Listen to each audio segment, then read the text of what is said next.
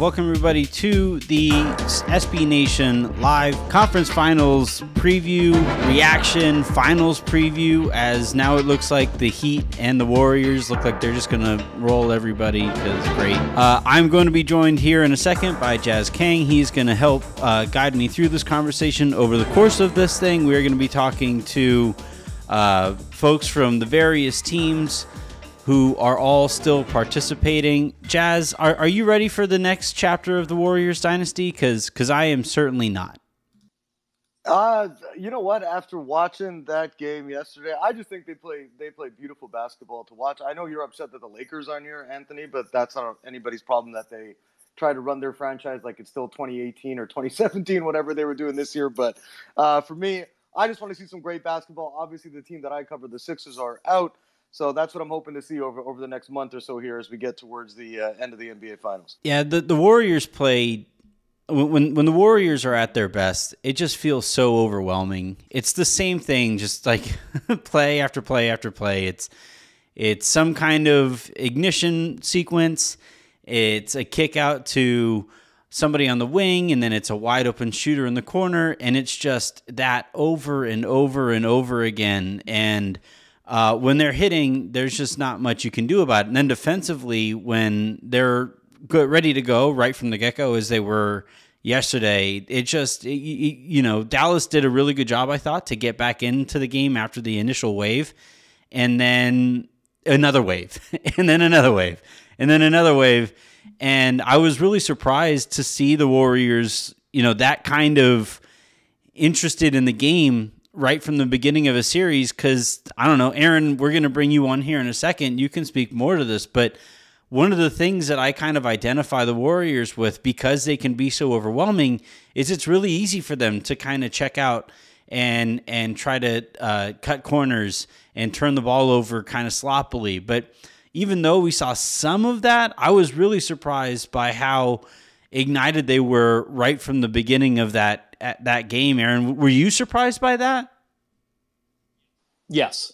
Um, I've watched the Warriors a long time, and the Warriors have had a tendency to play with their food. Um, and the way that that manifests itself often is very sloppy turnovers. Um, I was also worried about the Warriors overhelping um, and giving up open threes, corner threes specifically, and they did and Dallas just couldn't make any of them. So yes, I was surprised. I think that the dialogue and the narrative that was built um, in between yesterday's game one and game seven of the uh, Dallas and Phoenix series helped the Warriors. Yeah, I I thought that it might that the Warriors might fare better against Phoenix because Phoenix had won so many games and Phoenix had been to the finals uh, last season that the Warriors would take them more seriously than Dallas. But everybody picking Dallas to win, all of this buildup. How are the Warriors going to guard Luka? They have no chance, right? Um, Bill Simmons picking like the Warriors are going to get swept, and everybody on all the the talking head shows talking about the Warriors being in trouble. I think maybe got the Warriors' attention. Combined with look, I, I think Dallas, the shot diet Dallas got specifically in the first half. I don't think the Warriors guarded that well in the first half. The shot diet that Dallas got in the first half was better than the Warriors. They just didn't make anything. Yeah. Um, but yes, I was surprised how focused and intentional the Warriors looked to to begin the yeah, game. The, the I saw somebody make this point on Twitter, and I apologize for not crediting it. I'm I'm going full ESPN here, but you know the fact that there was such a quick turnaround um, after a game seven, after a long series there. Now, my one retort to it being an outright schedule loss is that like Luka did barely had to play in the second half of that game seven game, so it was like it was a two day turnaround, but they really only play had had to play half of that game because Phoenix completely packed it in. Um, do you think? Are you expecting more from Dallas here in this one? I was the other thing too that I'm really. You mean you mean in the series or in game in two? Game two. No, I'm not. Well, so no, no, no. But here's the yeah. thing. Like, I think uh, spe- specifically before the game got out of hand, I think Dallas was fine. They just didn't make yeah. anything. So I don't think. Am I expecting more from Luka? Yeah, Luka's too good to you know, like get locked up by by Andrew Wiggins. I think the Warriors have a lot of good options on Luka. I thought that like who's going to guard Luka stuff was nonsense. Nobody can really guard Luka, but the Warriors have as good of a collection of options as you can have. So do I expect Luka to play better? Yes. Do I expect more from Dallas? Not really, because I think Dallas was fine in the part before it got out of hand.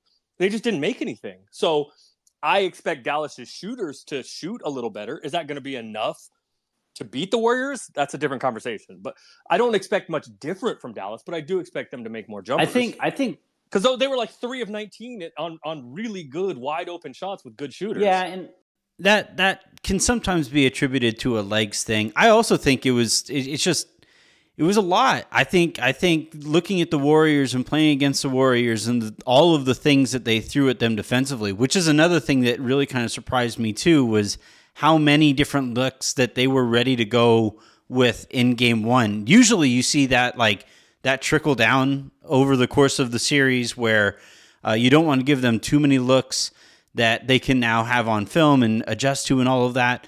But I, I, the other hand, on the other hand of that though, having so many looks does keep your defense a little bit more invested over the course of the game so that they don't feel like they're just throwing the same pitch over and over and over and over again. Jazz, do you think do, do you think this series is over? Because I walked away from that man and and it just reminded me way too much of of the Warrior series that like you know you're hoping game one can be kind of close. It isn't, and you're saying, oh, all right, we're we're doing this again.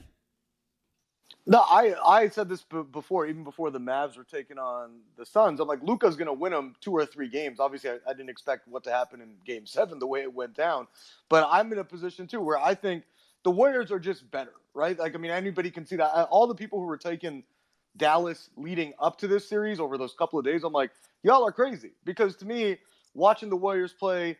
Um, just how good they look, and, and you remember the beginning of the season, they were they looked unbeatable and then of course they went through some injuries. They had some some down periods there where Phoenix started catching up in the standings, and then they kind of became this afterthought for a few months during the year. And I think coming into the playoffs, the Warriors were at nine and a half to one to win the championship. So to me, I do think this series is over. I think Luka is going to win maybe a game, or uh, not maybe, he'll win a game or two just on his own with 35, 40 points and and you know 15 assists, 10 rebounds. But to me, the the Mavericks don't have the high end depth. That's obvious that the Dubs do with Curry, with Clay, with Draymond Green, with with Jordan Poole playing where he's at. Andrew Wiggins was obviously very good last night, but to me, the Mavericks are still one player away from being a team that that's going to be an, an elite contender year after year. They obviously have Luka, who's one of the, if not the best in the league. So, but to me, they just don't have that high end talent. So, I, I think the Warriors are going to eventually wrap this series up in five or six. Yes, the series the series is over. Mm. Um, but I do think that the Mavs will look better as the series progresses because the Warriors the Warriors offense it's kind of like college football, right? Like the the the uh, you know Nebraska or whoever used to run the option all the time. Some of the service academies run the option still. And when you get there, you can't like you can't practice for it. You can't you can't simulate it. And each series is different. So there you're used to playing one way and then there's the shock of wait this is different. We're not ready for this. So i think the i think the mavs defensively will adjust some and look better during the series. But jazz made made the correct point. The mavs don't have enough guys. Yeah. I think i think they will play better. I think they will win a game or two. They're not beating the warriors. The warriors are just better and the warriors have more options if Luka doesn't have it going who are the mavs going to like brunson's fine Dinwiddie every once in a while, right?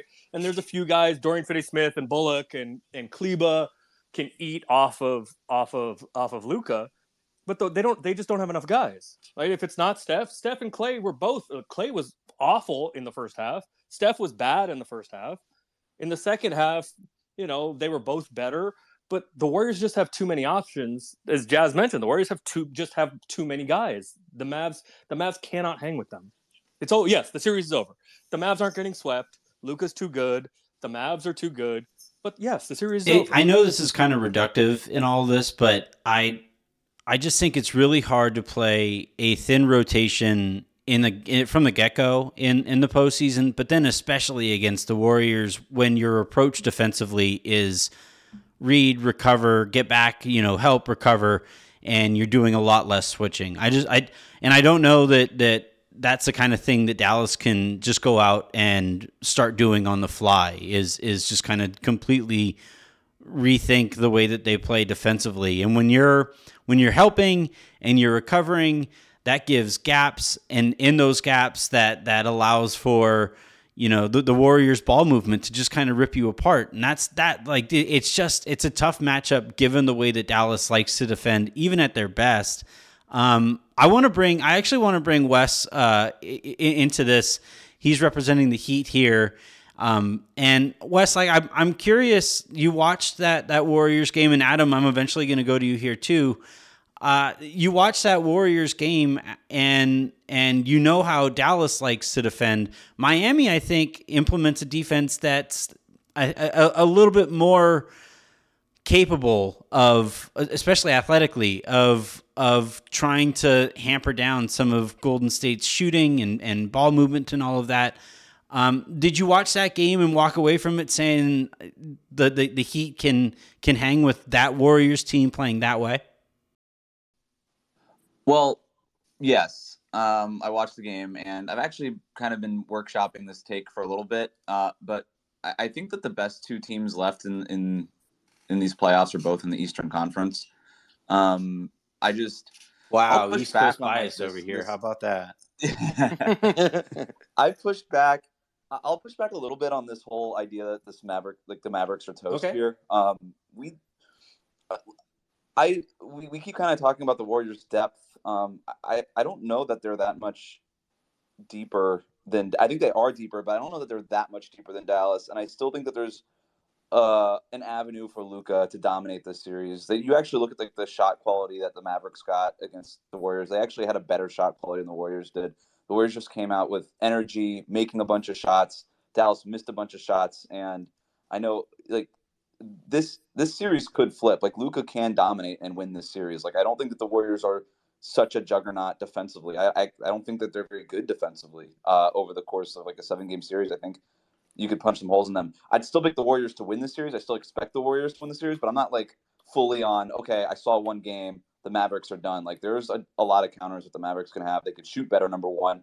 Um, defensively, they have shown to make adjustments over the course of a series. I actually like what Jason Kidd's done with them on that end. So I'm not like ready to just write them off completely, but um, I, I think that Miami and Boston are better than both of those teams. I just think that both of those teams are so much better defensively. They both have those sort of old school like wing stars, whether it's Tatum or Jimmy Butler, who are just going to find mismatches and attack. And I think in Golden State and in Dallas, like they both have weaknesses that you could just sort of poke at um, over the course of a series. So, yeah, it's been interesting. Kind of, it's going to be interesting watching this series. Um, just kind of with the with the idea that possibly the Heat could play one of these two teams in mind, but um, I think Miami or Boston could beat both of them.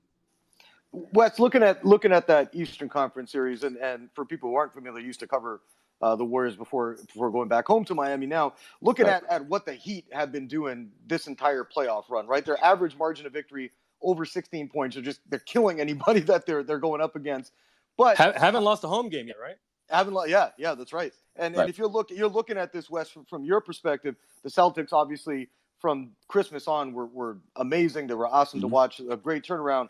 But you look at that that two day gap too that they only had between Game Seven, whereas the the Heat have only played one game in the last week. Now we know Al Horford going to be back in the lineup tonight. Marcus Smart listed as probable at last check, so they're getting those two guys back. And Horford has been great, shooting the, over 45% from deep, averaging 13 points in the playoffs. When, when you're looking at these two series now, do you expect anything to go differently in game two? Obviously, that ugly third quarter probably not going to happen again. But what are you expecting to happen tonight from a Heat perspective, even getting Horford and Smart back for, for the Celtics? Yeah, it's kind of funny how both of the first games in the conference finals like mirrored each other. You just had like one team just blowing the other one out in the third quarter, and that's basically the entire game. But um, I, I, I think both of these teams bounce back in game two. It wouldn't shock me if Boston won tonight. They're gonna, you know, Jimmy Butler just attacked Payton Pritchard like it was just so mean. It was it was the only word I could think of. It was just so it was just mean, and and I think Jimmy Butler knew it was mean, and it made him do it more because that's his personality. Um, and look, they're going to have Marcus Smart back, but sort of an underrated thing was that Derrick White is going to be out for personal reasons. So you're going to have Smart basically replacing Derrick White, who replaced Marcus Smart in Game One in the starting lineup. But you're still going to have a healthy dose of Payton Pritchard. They're still going to need 25 to 30 minutes of Payton Pritchard, and that's 25 to 30 minutes of Jimmy Butler picking on Payton Pritchard. So I'd expect to see that again in game two, although the presence of Marcus Smart, obviously Al Horford being there, was going to be important. But I actually thought Robert Williams did a really nice job stepping in uh, into the starting lineup in place of Al Horford when he was out. And I know that Horford is really important to Boston, but I actually really liked, you know, the physicality that Robert Williams brought, which I think is going to be needed. So I actually don't know who's going to be better for the Celtics in this series between Robert Williams and Al Horford. Um, but at the end of the day, like the Celtics are going to just have more options. They're going to be more, you know, they're not going to have to play Aaron Nesmith, you know, 20 plus minutes off the bench, which was a complete disaster for them. Like, um, so yeah, I expect to bounce back. I expect Tatum to bounce back and not have you know two points in the entire second half again. Um, but I also think what the Heat showed in Game One was that this isn't like like Celtics Bucks was not the NBA Finals. It was not the Eastern Conference Finals. Like the Heat are very much here and and have a have a real chance to to beat the Celtics. Wes, don't think I'm going to let you forget about those two teams being in the East. I want to come back to that here in a bit. But Adam, I got to talk to you about. So PJ Tucker said after getting hurt in Game One, going back to the locker room and being available for game or for the second half of Game One, that they have a genie. Um, I believe that was in response to Wes your question, if I remember correctly. Um, so so the Heat have their genie in there, and then apparently Al Horford has access to a genie of his own um, going into uh, COVID protocols and then now being available in the very next game. Adam, can you just explain what went on there with Al and, and why he was available or why he wasn't available for game one, somehow tested out of the protocols and, and is now available here for game two? Uh, that's the biggest question in the entire Celtics world right now is what the hell happened. Um, I think from what I gather, there was a either a close contact and then he tested and most likely had a false positive, uh, or he tested positive and he's tested out of it since then. So because Brian Windhorst Brian Windhorst reported yesterday that there was multiple members of the Celtics traveling team, so I'm assuming mm-hmm. coaches mm-hmm. and training staff that had all been diagnosed as um, positive with COVID. So I don't know whether Horford had been um, in close contact with them, or maybe they tested the entire team and Horford just came up with a positive. Uh, but having him back is going to be huge. Um, I think that the best thing, the main thing to think of here is going back to that double big lineup now, having Robert Williams in that free safety role, guarding the, guarding the weak side corner, and then being free to roam and challenge that's going to do a lot, especially if that double big lineup's there when Payton Pritchard's on the floor and Jimmy Butler goes full bully mode. There's going to be somebody rotating over with genuine shot blocking ability to kind of, you know, deter the shot or be able to swat that away. But the genie, the genie aspect of it, I want to know who it is because I'd like the lottery numbers. so the way the way I kind of describe Al Horford coming back, especially in this series, is look, it, I just picture the Miami Heat and the Boston Celtics lined up at each other's at, at their own baseline, just firing rocks at each other. And Al Horford seems like he could throw a pretty damn good rock. So just having another rock thrower there seems beneficial for for Boston. Just because this, it's just and and and you know, to Wes's point about the East versus West aspect of this here, you're looking at you know kind of the Eastern Conference bully ball style uh, versus the Western Conference, more kind of finesse, ball movement, hitting from the outside stuff. And it'll be great to see those styles make fights here. Uh, but when it comes to Aaron, I want to go back to you on this one here, um, and you get to re- respond to Wes's point about the notion that both of the, the, the two best teams here are playing in that Eastern Conference Finals. Do you do you worry at all about that physicality coming from the East? going up against a relatively a, a, an actually pretty small Warriors team? Uh so I said I said like before the playoffs started, I thought the three teams that could win the title um, were the Warriors, the Celtics, and and the Bucks. And then obviously the Bucks and Celtics played each other. I thought the Bucks were going to beat the Celtics. Um, so I before all of the the Marcus Smart and then the Al Horford genie stuff, which is weird because uh, I, I, I don't think it was a close contact. I think he had a positive test. I think Chris Haynes said he had a positive test. So whatever mojo, whatever magic they got to get him back on, good for them. Um, but yeah, I think I think that the physicality. I don't even think it's so much of an East versus West thing, but I think the physicality of those two teams for the Warriors um, should be should be scary. I I think that the problem for Miami is that they are going to especially with with Lowry who knows what's happening there but especially with Lowry hurt or diminished or not available they are going to rely on so like the thing with the Celtics is there aren't many places you can pick on. There aren't many places to attack defensively. With Miami in their starting lineup Gabe Vincent mm, a little bit. Strus is okay but they are going to be so reliant on not so much Duncan Robinson, but Tyler Herro specifically uh, for half court offense. If they can't get out in transition, they're going to be re- so reliant on Tyler Herro to create offense in the half court. And he is such a disaster defensively, giving up straight line drives that I think that is the kind of like soft underbelly for the Heat. But the Heat are the Heat are damn good. I don't think the Heat offensively can keep up with the Warriors, but yeah, I, I think it's like I have underestimated the Heat for that specific reason for quite some time. And I still think now that everybody's healthy, I still think the Celtics are probably going to win the series. But the Heat have proven over the last few years, and Spoelstra is a fantastic elite coach, a fantastic elite defensive coach. I think the Warriors or theoretically the Mavs should both be concerned about the Heat. I do expect I do expect the Celtics to win the series, but I think that toughness from and and as Wes was talking about the predatory nature of of Jimmy Butler, if he were to get in a series against the Warriors, figuring out ways to try to get that matchup and attack Steph and attack Jordan Poole specifically, I I think it should be a concern. I think the Celtics are going to win the series. Um, and I now that now I, I, I thought the Celtics were going to win the series in in six games previously. Then when everybody got hurt and it looked like, or when Marcus Smart was hurt and when Horford seemed like he was going to be out longer than he has been out, I switched that pick to the Heat just because I don't think the Celtics have enough without those two guys. But if both of them are back tonight for game two, I would switch it back to I think the Celtics are going to win the series. But I think it's fair to be concerned about the the defensive intensity and the predatory nature of, of Jimmy Butler. I just don't think that the I don't think the Heat have enough offensively to hold up against the Warriors. I think people are kind of underestimating how good the Warriors defense actually is and has been. It was number one in the league until Draymond got hurt. So, but yeah, I, I think I think the Heat do pose some challenges. I just don't think they're going to beat the Celtics anymore. Hey Wes, from from a Heat perspective, now you know obviously everything in that second half went went completely right, uh, especially that third quarter where they held the Celtics to, to two of fifteen shooting. But from a Miami's perspective, Wes, what are you trying to guard against and try and make sure doesn't happen to give the Celtics some momentum going back to Boston for game three?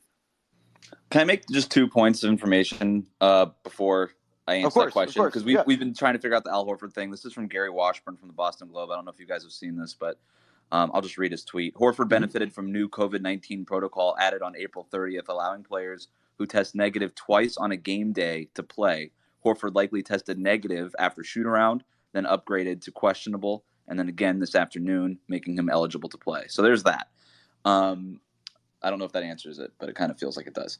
Uh, mm-hmm. and then uh, in terms of like the Kyle Lowry thing, I, I, I, I, agree with Aaron. Like the Heat need Kyle Lowry. If they don't get him back at something close to 100%, I, I don't think that they can win the finals or maybe even the Eastern Conference finals because he's just so important to what they do.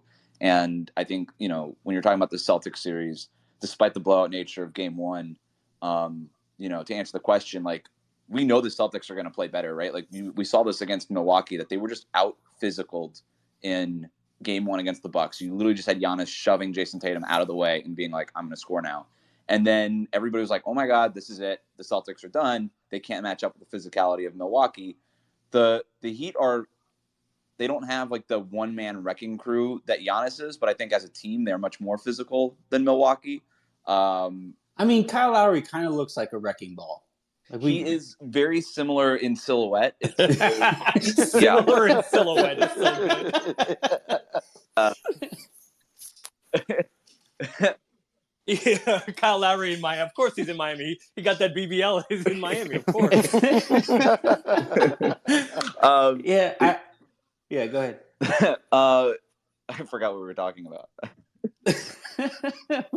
well, the the physicality. Oh, uh, yeah. and, and Boston being able to adjust to it against Milwaukee, and then now having to do it again. They will. Like they, they did it once, they'll do it again. It's just a different kind of like it's across the board physicality in Miami, but like the, like, the Celtics are just really good, you know. And I'm not like breaking news there. Like they're really good. They're going to be better with Marcus Smart. Marcus Smart is going to up the physicality meter for them, right? He's going to be flopping all over the place and all the things that we know Marcus Smart to do, um, and that's going to be good.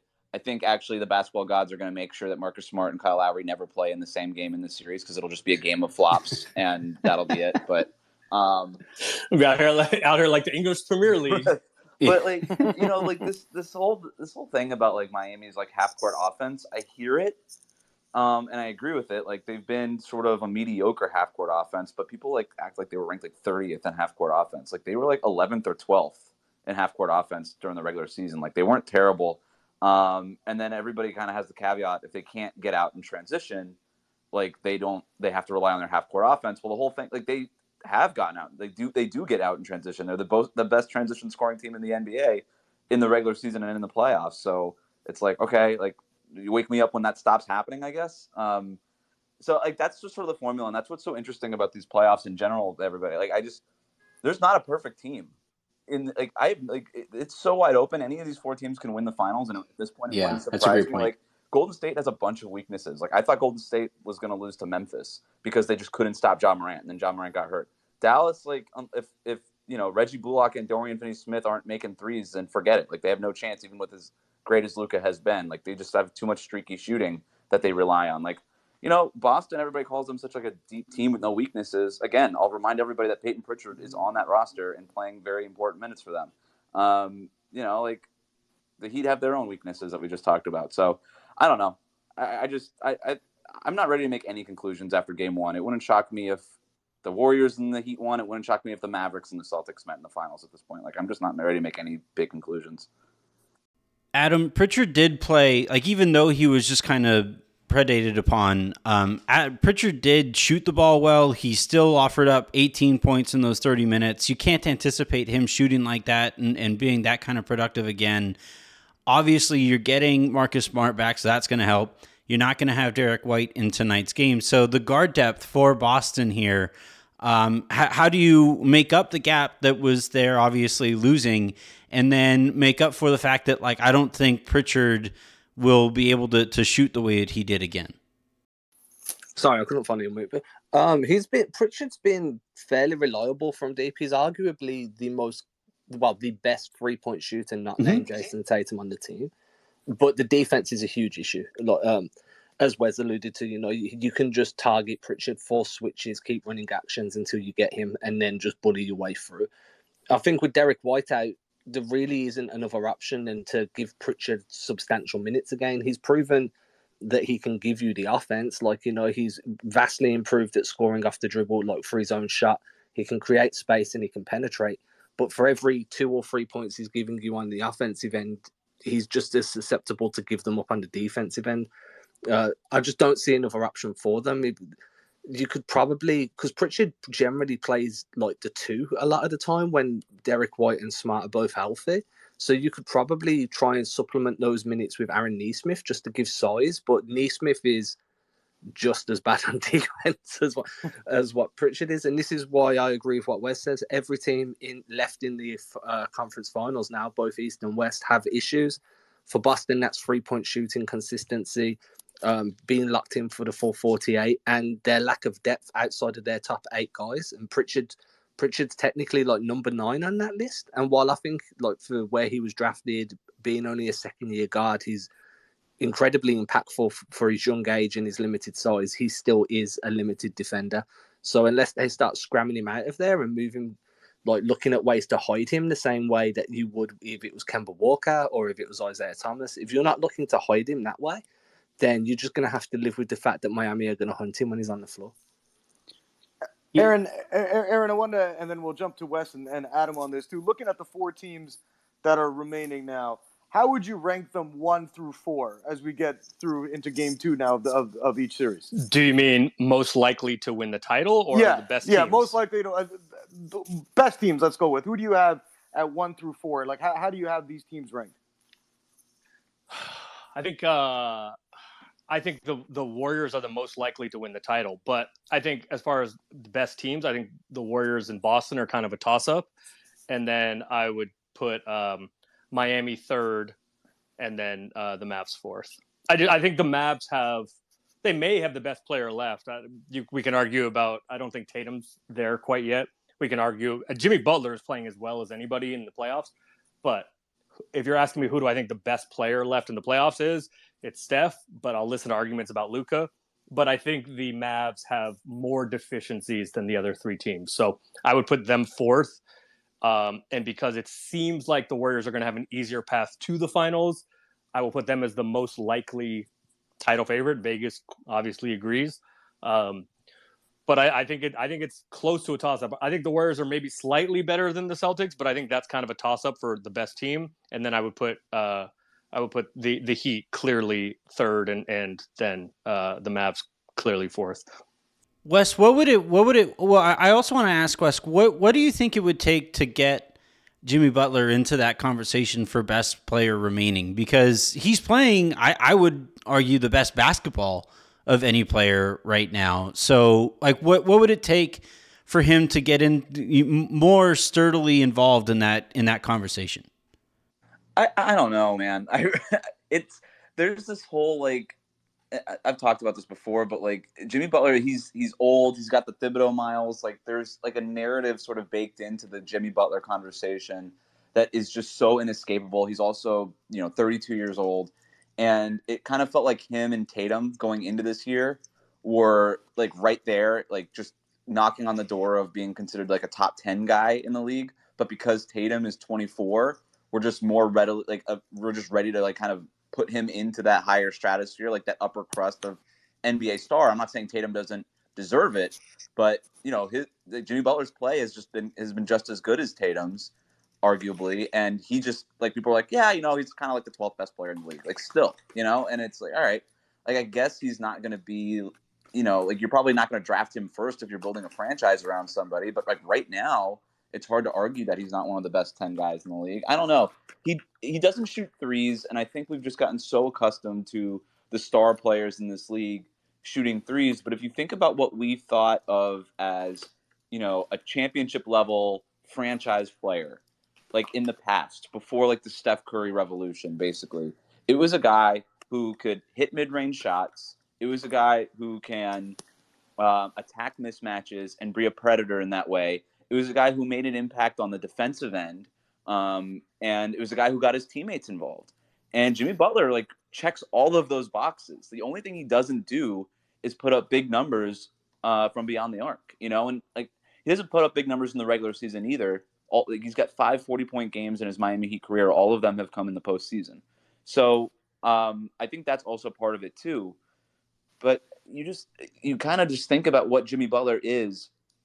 He's impacting the game on every single possession in a way that I don't know that the two Western Conference stars do, right? Like Luka on defense, it's like cool if he's trying. And then for Steph, like he's gotten better, but he's not like a game changer on that end. And Tatum is awesome defensively, but I would put like Jimmy Butler's playmaking over Jayson Tatum's at this point. And so, like, I don't know. I don't. I don't really know why we don't consider Jimmy Butler. And I didn't consider Jimmy Butler this. Like, I was always like this. Like, yeah, he's probably just like a notch below like the franchise player who can lead you to a championship. And now I'm starting to like rethink my own thing. Like, was that just sort of an inherent bias that I had based on the baked-in narrative that we have with the Jimmy Butler conversation, or do we really have to look at this and be like, yeah, other than him not shooting like eight threes a game, I don't really know what he doesn't do well at this point. And uh, I, again, of all the stars like left in the in the playoffs, like he's as well rounded as they come, right? Like when it, when when you're talking about making plays on the margins and on both ends of the court, like I don't know that anybody does it as well as that he does. At least anybody who's left. So I don't know what it takes to change the narrative because I think we all have to just sort of rethink what we thought previously of Jimmy Butler. Yeah, I mean, he played 57 games this season, and you know, I, I, think it was you. You can correct me if I'm wrong here, but I think that was a, you know, that was that was something that Miami was doing to keep him as fresh as possible for these playoffs, right? Yeah, he had so, one real injury during the playoffs or during the regular season, so yeah, he didn't yeah. need to miss that much time. so I so I think I think you know that's probably a factor here too. Not saying that like all the other guys here were were super available over the course of the season. It's just it is weird. I I legit asked that question because I'm asking it of myself constantly. Like, what am I overlooking when it comes to Jimmy Butler and what he's doing? This is now the second deep playoff run that he's had. We've already seen him drag an a, a pretty hobbled Miami Heat team to six games against the, the Lakers that were, I thought, far and away the best team in the league that year. So like it's kind of crazy that like he, we we've seen this before with him. And, and we've seen him kind of set cultures in, in other places, leave, and then watch those cultures kind of crumble once he leaves too. I get it. I don't. I'm not really positive what what goes into the stardom and the the conversation around superstardom and why he isn't involved more in it. Jazz, do you have any any any theory on that? Because I'm I'm picking my brain. I'm coming up short. Well, when you look at him, and, and I had Wes on, on a podcast with me on, on the Liberty Ballers podcast, where we were kind of discussing this. That, like he's saying, you know, watching him play, he doesn't have this game that he lights it up from the three point line, or that he, you know, he has all these highlight reel plays he's just uh, I was gonna swear, but just an effing good player. And when when you when you look at him play, the way he carries himself, the way he is, I love Jimmy's personality. I always have, but it's just the way he's been. Um, his game is like I said, he he he gets these rough and and tough baskets where he, he's getting into the paint and shooting these shots that we almost thought weren't good, you know, the last four or five years. So I think he, he'll end up getting his respect as time goes on. I, I think that the way he's do what he's doing now, and like you mentioned the bubble there, Anthony. Of course, you had to mention the Lakers being the best team at some point because that's just what you do. But um, looking at look, hey, looking it happened once upon a time, man. I have to, I have to enjoy the one time. yeah, you had to add that in. But um, you know, sw- switching. I, I, don't want to switch gears because I know Adam Adam Taylor of Celtics blog's got to go. But Adam, I wanted to ask you this too. When you look at the Tatum Butler thing, like how much, where do you, how close do you have those two in, in, in your pecking order there? For this season, um, I think if we're talking about best player left in the playoffs right now, I think Butler wins that battle simply because he's been super consistent from opening uh, the opening game of the playoffs. He's been, you know, he's he's literally manning the fort and really carrying them offensively. Whereas Tatum's been susceptible to what we saw in that second half of the game against Miami, where he can be ridiculously hot for two quarters and then just got ice cold and make some really costly mistakes. He's still young, he's still developing. Uh, overall, I still think, you know, age does play a factor with my kind of evaluation because Tatum's 24, he's still got room to improve. And I think long term, he is the better player um, than what Jimmy's. You know, we're talking about Tatum in his prime versus Jimmy in his prime, then Tatum's going to be the better player. For this series, I think Jimmy has the edge slightly just because he's so well rounded. Other than that three point shot not really being there or not really having the conf- I wouldn't even say confidence, just not really feeling the need to shoot threes. He he doesn't really have a weakness, whereas Tatum's is you know he's not always locked in. He spends too much time arguing with the refs. That's a lack of maturity, in my opinion. Um, so yeah, I think Jimmy Jimmy edges that battle right now. Kirk, I, I, am I'm, I'm glad you were able to make it here. Uh, we're kind of split. I'm of the opinion that I think this thing is over. Aaron thinks this is over. Wes thinks that uh, Luka and and the Mavs have a punch left to be thrown here. Wait, wait, wait, wait, wait, wait, wait, wait. I think what? I think it's over that the Mavs are not going to win the series. Yeah. I don't think I don't think Game One is how it's going to look for the rest of the time. I think the oh, Mavs no. have a lot of room back and can make it competitive. I just don't think they'll get there in the end. And you, you don't cower out here. Kirk's here. You can just no, they're not winning. No, the, Ma- the Mavs ago. are not winning. The Mavs are not winning like... the series. The Mavs are not winning the series. But it's not because Game One was such a deluge that the Mavs have no chance. The Mavs weren't going to win the series anyway. The Mavs are not winning the series because they have to win four times out of six. Uh, Kirk, do you do you think do you think the Mavs have a shot in this series still? I mean, my prognostication skills are off because the Mavs went down 0-2 to the to the Suns, and I finally conceded a three-year talking point with my wife and agreed to get a puppy like a moron. And now I'm now I'm like I'm watching I'm watching basketball till the middle of the night and then getting up with a dog in the middle of the night. So part of me wants to be put out of my misery and just be able to go to sleep for one thing. But I mean, it got it, they, they got down they got down 0-2 to the Suns, and they won four out of five. So weirder things have happened, but I think with how the Warriors attack um, particularly the pace. Like, there, I, I don't really worry about the Mavericks offense. Like all the the silliness about I, I went on the radio today and a Warriors station. It's like, yeah, Andrew Wiggins, Luka's stopper, and I'm like, are we are we really doing this? Like they played unbelievable team defense on him, unbelievable. It's not it's an effort. It's not like one guy.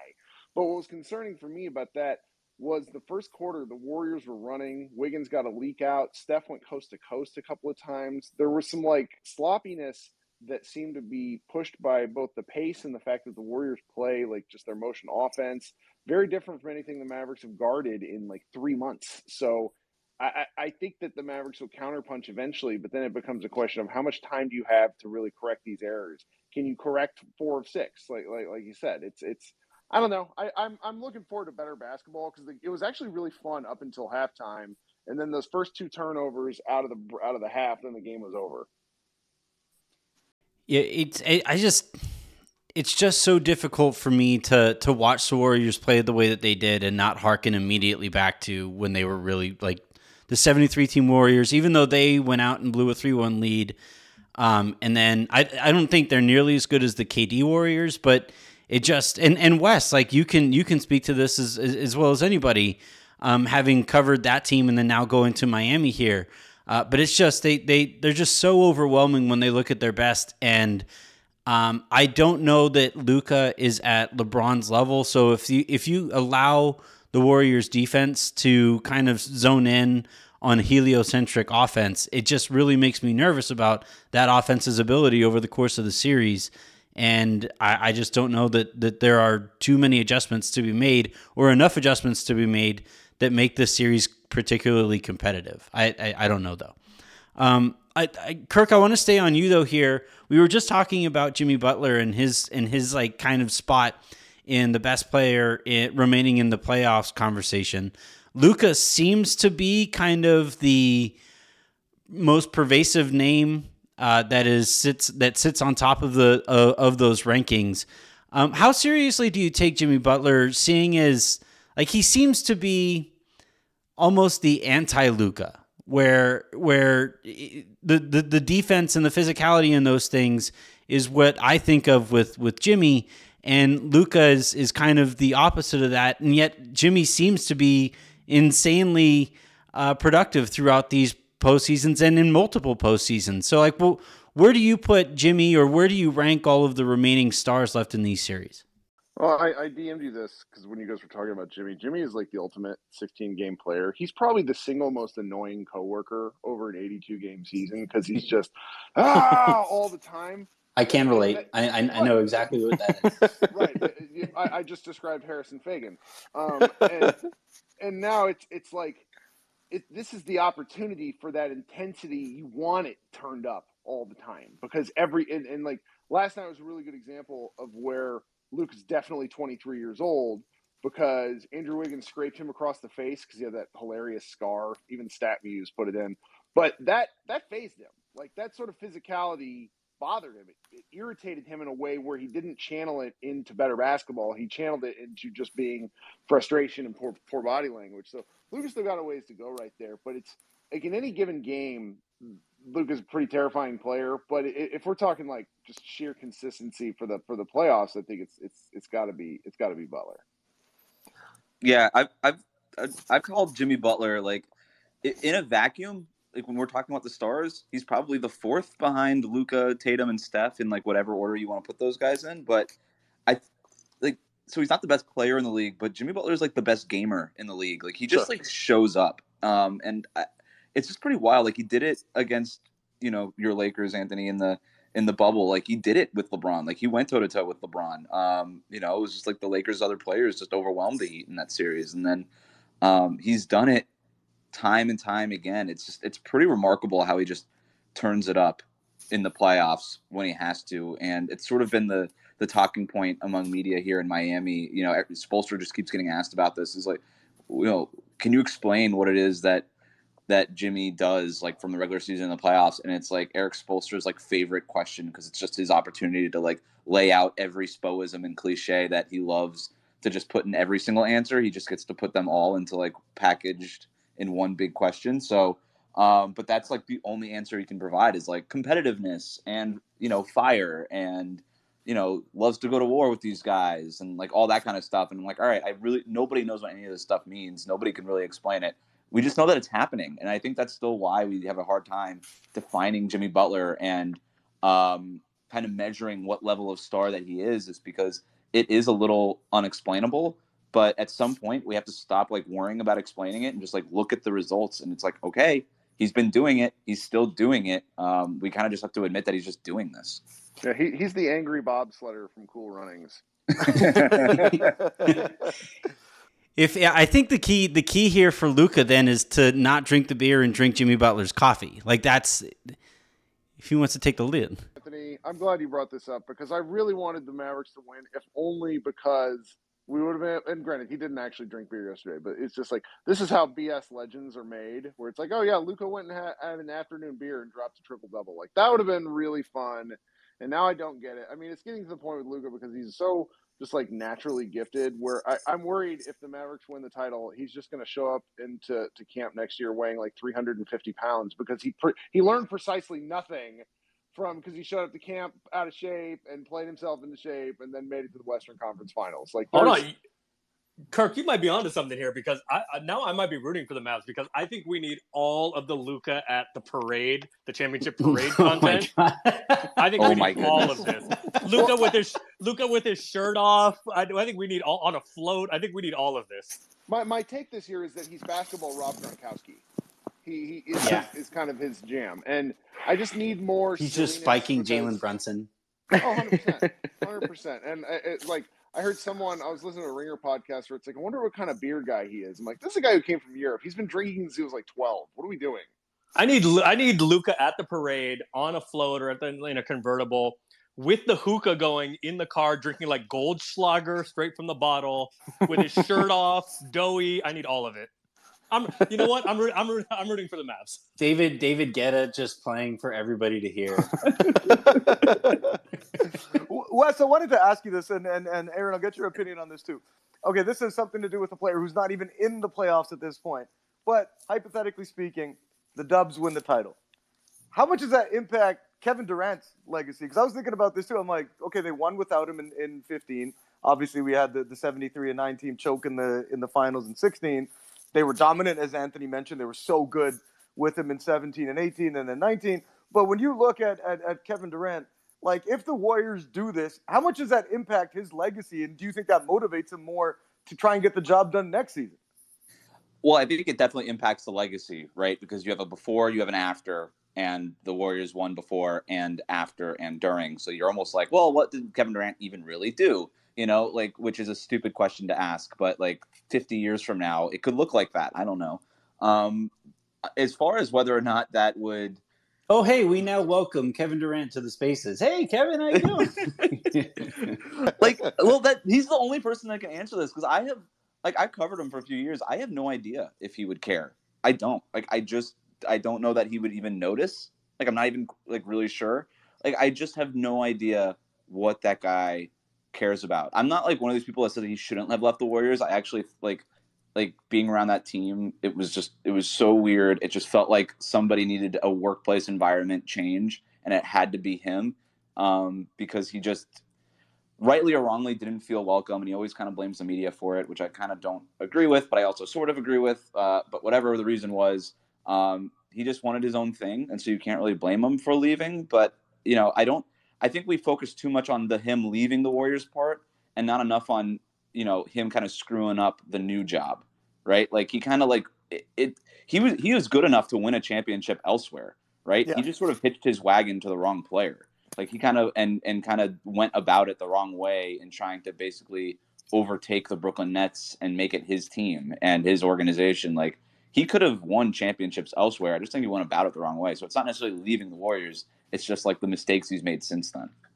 Aaron, what's your take on that? Yeah, I don't. I don't. I agree with Wes kind of. I I don't think any of us. I, I don't think there's more than like two or three people on planet Earth, and one of them is KD himself, that have any idea what is in KD's head, what makes him tick. So I think it's less as as far as legacy conversations. I think it's less about KD and more about Steph. Um, and Yeah. even to a and a, to a lesser extent, a little bit about Draymond, because Draymond famously said, you know, when he called him a bitch at at, um, at Staples Center playing the Clippers, and you know maybe that was part of the re- KD was leaving anyway, but maybe that was part of the impetus behind KD leaving. He famously said, like, you know, fuck you, we don't need you. We won before you, we'll win after you. Um, and especially because Steph has not won a Finals MVP, if the Warriors win this year, I think that it means more. I think it's more of a feather in Steph's legacy cap than it is to a demerit in in KD's. What if Jordan Uh, Poole wins Finals MVP though? Then what happens? Then hey, I- look, you know what? Maybe maybe, maybe the corpse of ascend to the Andre heavens Iguodala. as a piece of just sheer light. Like that's I- that's how that Maybe, goes. maybe maybe the corpse of Andre Iguodala uh, wins it again. um, I, you, you know what? I mean, I look if the Warriors win uh, the final Steph is going to win Finals MVP. But even if he doesn't, I think it's still kind of like because there's the argument. There was the back and forth. Like Steph was the best player on that team that won their first title. He didn't win Finals MVP, but he was their best player. And then there's the argument back and forth about who was the best player when KD was there, when Steph was there. Who was the best player? KD won Finals MVP twice, so a lot of people would give it to to KD. My opinion is that KD got space because of Steph. As great as KD is, even even he was given space because of Steph. So even if Steph doesn't win Finals MVP this year, if the Warriors win, which he in all likelihood will uh, or would, I think it really does something for for Steph's legacy. Like, okay, y- y'all were saying that KD was the best player. Okay, well, he went to his own situation and couldn't do anything. I agree with you, Wes. He's good enough to win to win a finals. But the facts are he hasn't. He hasn't won one without, right? Like Kobe's a great player. Kobe Right. was fantastic. But Kobe didn't win without Shaq. Kobe didn't win without Pau Gasol. Shaq was fantastic. He didn't win without D Wade. He didn't win without Kobe. So I think that it does more for Steph's legacy than it is a demerit for KD's legacy. But I think it's I think it's time to have some real if the Warriors win this year, I think it's time to have some real all-time conversations about Steph Curry. All right. Well, on that note, because I can't even picture like the, the- it's hard enough to talk to Adam about like the Celtics potentially moving on. It's really difficult to think about a Bay team winning. So I've said enough nice things about all these other teams. I'm going to go back to, to putting Russell Westbrook into the trade machine for the 757th time. Um, I want to thank Aaron for hopping on here, Jazz for hopping on here, Wes, Adam, Kirk for hopping on. I want to thank all of you guys for tuning in the way that you guys did. And uh, we're going to keep doing these things over the course of both the conference finals and then heading into the actual finals. So keep an eye and an ear out for it. I'm Anthony Irwin. We'll talk to you guys next time.